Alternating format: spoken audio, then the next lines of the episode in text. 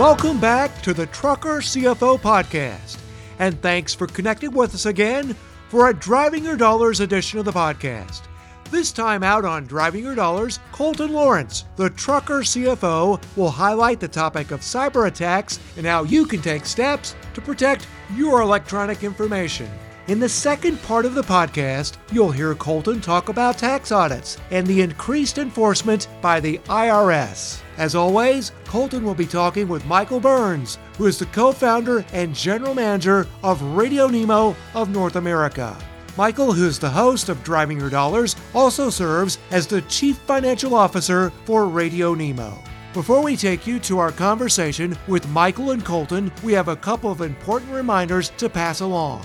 First of all, Driving Your Dollars is broadcast each Tuesday morning at ten thirty Eastern Time on the Dave Nemo Show and SiriusXM's Road Dog Trucking Radio Channel one forty-six. Also, we'd like to remind you that the Dave Nemo Show can be heard on the same SiriusXM Road Dog Trucking Radio Channel from seven a.m. to eleven a.m. Eastern Time each weekday morning. You can also hear the Dave Nemo Show on demand through the SiriusXM app. Now let's take you to our Driving Your Dollars edition of the Trucker C F O podcast.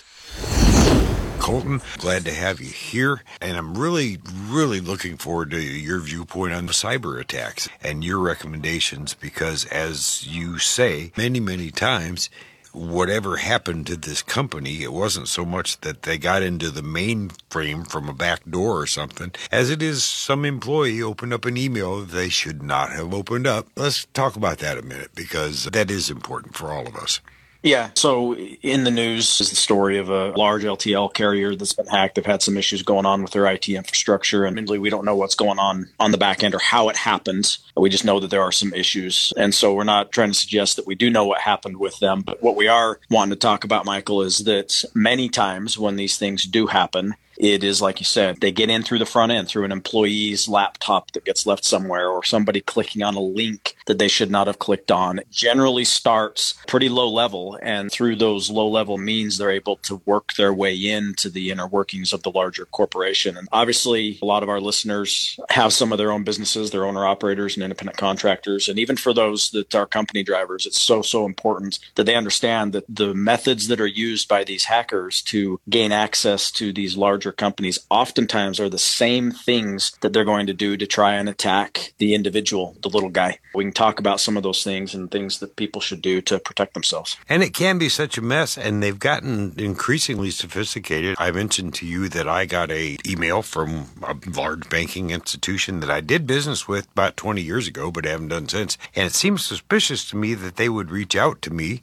just because I don't bank there anymore and haven't for a long time. And I looked at it, and it looked Looked for all the world like the genuine article. They had the logo there. They had all kinds of stuff there that looked good, but taking a look, as my I T guy has trained me to do, at the address bar, it was like, there is nothing in there that said Wells Fargo. And I was like, no, I don't think this is valid. I'm not going to open this. But every indication was that it was the real deal. Yeah, they are very good at making things look legitimate. That's why they're successful, is because these things look legitimate, and folks will unsuspectingly click on a link that they think is taking them to the real Wells Fargo or name the company. They think they're going to the real company, and in fact, they're not. They're ending up on a site that's going to look very much like the real deal, being asked to put in their information, their credentials to that site. And oftentimes, the credentials that they put in for that site are also the credentials that are going to work for all of the other different applications. Oh, wow. How many people do you know that use the same username and password for everything? You've just given them the key to the kingdom. Yeah, unfortunately, most people do that. If not just one, they might have a few passwords that they use, taking them to their Facebook and Instagram and their banking uh. and everything else that they really open themselves up. There are a lot of good tools out there, password vaults. There's several out there that I recommend that work well. You got to be really careful about the master password that you use for that site. It needs to be something unique that you've never used anywhere else. Use that password in that location only, your master password for that password vault. With that, I'm able to have a unique password for every single site that I use. It also helps a lot if you don't, nothing personal in there. There are parts of maybe your phone number or your address or whatever that you use as parts of it. And those are pretty much guessable and predictable. The other thing is, too, you'll see that generally it's a large company like a Wells Fargo or Bank of America. I've gotten phish emails from each of those and many, many others. But I guess the reason they do that is because, okay, maybe I don't bank with them, but maybe one out of ten people do. And that's mm-hmm. ten people that are on the line with them now. Yeah. Another suggestion I have is anytime you've got the option with the institutions that you use that require passwords, if they have dual factor authentication, what that means is even if somebody gets your password, if you're using dual factor authentication, what that means is there's a second level of verification that takes place. Oftentimes, it's a text message that mm-hmm. gets sent to you with a code. So that even if somebody does get your password and they use that password to log in, you're all of a sudden going to get a text message saying, hey, here's the code. You're going to wonder what's going on, and you'll know to go out and immediately change your password. So it's just another layer of protection that you should use. And you also know that somebody's working on you. For whatever reason, you are the one that they're looking at, and they may have that information. We hear more and more and more. You mentioned the L T L that recently got hit. There's a couple others that recently got hit. I still remember back when A A R P got hit. I mean, good Lord, that would be half the retired money in America all in one shot. You have to really be careful with these. Yeah, so stay away from emails. If you get an email, even if you think it's legit, never click on a link from an email. Even if you think you can check out the U R L, the web address like you did. My recommendation to my employees, to my family, is if you get an email, don't click on the link. Just go to the website that you know is legitimate. Right. If you get an email from Wells Fargo, you personally go type in w w w dot wells fargo dot com or whatever the case may be, but don't ever click on that link. And do not ever, ever put in your information, your credentials, your username and password into a link that you've clicked on from an email, because it's very likely that it's been nefarious and they're going to be using that information to steal from you. Yeah, and even by clicking on it, you've already given them way too much information, your I P address and so forth, and the fact that you're there and you're answering that email, because they use a scatter technique to send these out. Okay, now I got his I P address. Now I'm going to concentrate on getting him. Yeah, and it's so frustrating because the reason they do this is because they are successful. The reason they do it is because they're making millions and literally billions of dollars a year stealing from us our hard-earned money. If we could get people to not fall for their admittedly very good tactics, they're very successful with it. But if we could stop letting them be successful with those tactics, they would stop doing it or try it a different way. Let's do this. Let's take a quick break. Let's come back and finish up the show talking about the parts of audits that we didn't get to. This is Michael Burns. Colton Lawrence here, your Trucker C F O. The I R S is back, and they have hired thousands of new revenue officers charged with one job, to contact you about your unpaid taxes. If you owe the I R S money or have unfiled returns, it's not a matter of if they're going to contact you, but when. Start the resolution process today by calling eight eight eight, two three five, four seven seven two. That's eight eight eight, two three five, four seven seven two. Or visit us on the web at trucker c f o dot com.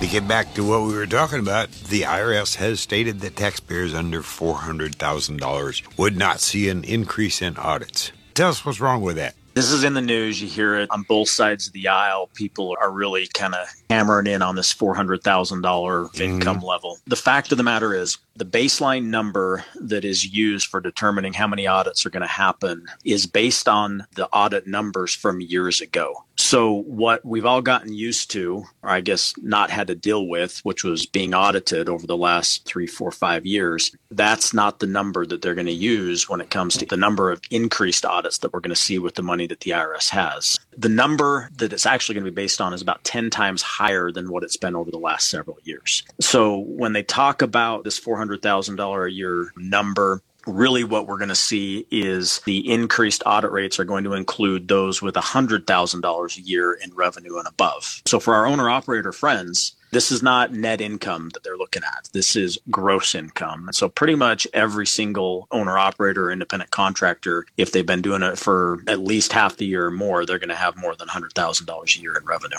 Okay. You're going to see these audits in several ways. My least favorite of all is the correspondence audit. It is my least favorite for a number of reasons, some involving the mail service here in Mississippi. They do send out notices requesting additional information, and you can do that. Unfortunately, you don't know most of the time whether they've received it or whether they've not until you get an updated audit statement or another bill. But you just got to resolve this thing. Yeah, so the correspondence audit is kind of the lowest level audit. It's the frontline audit. They're going to do more of these than anything else because of just that. They can do more of them. It doesn't mm-hmm. take as much staff to handle them. Generally, they're pretty limited in scope. One that we see a lot with our clients when it comes to correspondence audits is with regards to their per diem. They'll get a notification just saying, hey, we need more information on this particular deduction, and the deduction happens to be their per diem. So they'll have to supply the backup for the number of days that they spent out on the road and why it is that they feel they should be able to take that deduction. Keep in mind with these audits, it's not like a criminal thing. The burden of proof is on you,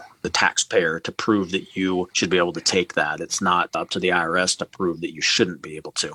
If you can't provide the backup documentation, they're going to disallow that particular deduction. And so with these correspondent audits, you mentioned the mail. We always recommend, anytime you're sending something to the I R S, we recommend you send it in a certified or trackable way. So that's going to mean something like FedEx or U P S with a tracking number and proof of delivery, or it could be U S P S, U S Postal Service, certified mail, where you get that little green slip with the proof of delivery there. And you keep that proof of delivery until such time that that you know that the I R S has received it through some other form of communications, either telling you that they need more or that the matter is resolved. Yeah, I have a favorite of that. There is one particular envelope when it comes to them, the red, white, and blue envelope, always gets attention. That's when I get a response in within a reasonable amount of time. So it's worth the thirty, fifty bucks, whatever you have to pay to get that done. For most people also, it's going to be a brain crusher to find all that stuff and so forth. But if you are doing my taxes for me, and you are keeping track of everything for me, and you filed it and so forth, then I pretty much just fax the letter to you, right? Yeah, if we are the ones that have been working with you already, it's going to mm-hmm. be pretty simple for us to pull that information together and send it off to the I R S for you. If we haven't been working with you, we're happy to do so now, and definitely can help you put that information together. We work with folks all the time on all of these different types of audits. It falls into a different section of our business called tax problem resolution. Tax problem resolution includes audits as well as liabilities that are due. So anytime you receive notification from the I R S saying that you're being audited, whether it's this low-level correspondence audit or any of the other two that we're going to talk about, we always recommend you give us a call so that we can help you, because you don't want to send them more than you need to, but you want to send them everything that you should. There's an art to that, and knowing exactly what you need to send so that you can justify those certain types of deductions that you're taking. Sure. Now, also, you can have an office audit where you go to the field office and you meet with an agent and you bring all your stuff with you. A lot of people find that to be a very high pressure situation. The audit that I have never had, and I don't ever want to have as long as I live, is where two guys show up at your front door of either your home or your business or your accountant's office and examine the records right there on the spot, and you have to be present for that. How does that sit with most people? Because I know for me, that's the one I never want to see.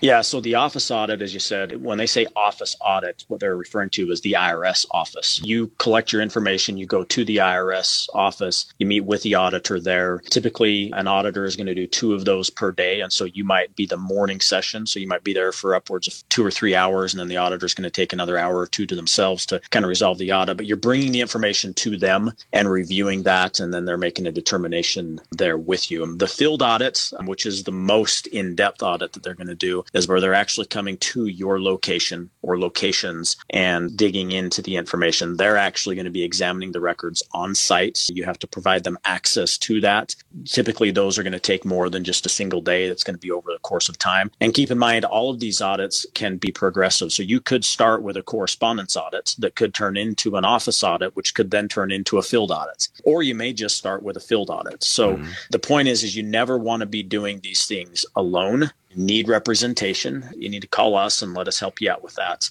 Also, you need to know that there are more of these that are coming, as we've mentioned. It's not just pie in the sky. This is stuff that is happening. We are seeing it now. We have a number of clients that are currently in correspondent audits, as well as some of the office and field audits. And it does happen. It happens with truckers, and it happens more and more regularly now than it has over the last few years. One thing we're seeing a lot this year, too, is for people who have changed business forms. Let's say they've operated twenty, thirty years as a L L C, and then they turn around and they file for Chapter S or Chapter C, and the former company kind of still exists on their records.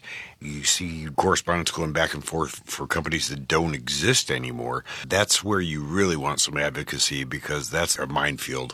Anytime there's a significant change in your business, it could be your first year of business. You get that first ten ninety-nine when you've been W two in the past, that that could be a flag for an audit, a change of business filing type. There's all kinds of things that can result in you having a higher likelihood of being audited. And those things you just mentioned are definitely some of them. There's nothing you can do oftentimes to prevent those. You just mm-hmm. need to be aware that it increases your likelihood. I personally, back in oh six, was audited because of a change similar to to that. I had a little side business that I had going on at the time. I was just a W two employee, but did some stuff on the side, got audited because I had a Schedule C that I had not had before. So you don't want to not do things because you fear being audited. You just want to make sure you're doing things correctly. Right. As long as you've got good representation and you've done things the way you're supposed to, there's nothing to fear an audit about. And that's it. My two favorite words are preparation and advocacy. I want both of them.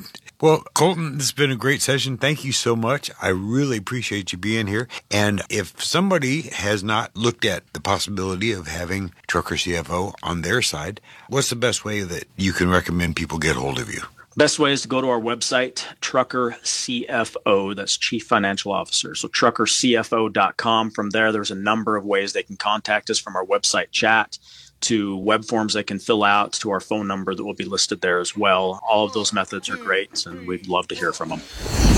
That closes out our Driving Your Dollars edition of the Trucker C F O podcast. Driving Your Dollars is being developed in collaboration with Radio Nemo of North America and the Dave Nemo Show.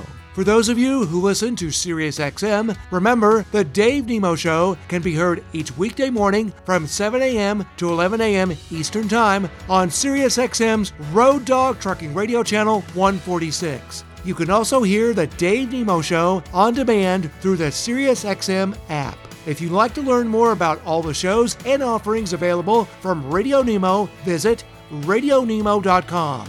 That web address is, again, radio nemo dot com. Once again, the Trucker C F O team would like to thank the staff and management of both Radio Nemo Productions and SiriusXM's Road Dog Trucking Radio for making Driving Your Dollars available to share with our listeners through the Trucker C F O podcast. Now, before we close out this edition of the podcast, here's a friend to tell you more about the offerings that are available from the Trucker C F O team.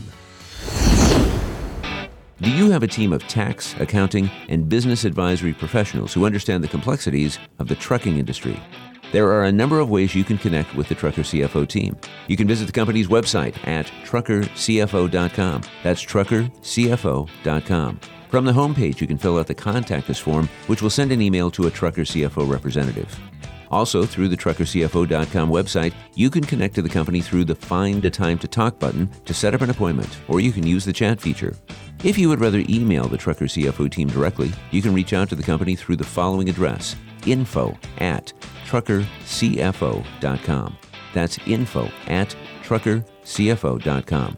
You can also call the Trucker C F O team toll-free at one eight hundred five three three four two three zero and hit option two for sales. That toll-free number again is one eight hundred five three three four two three zero and choose option two.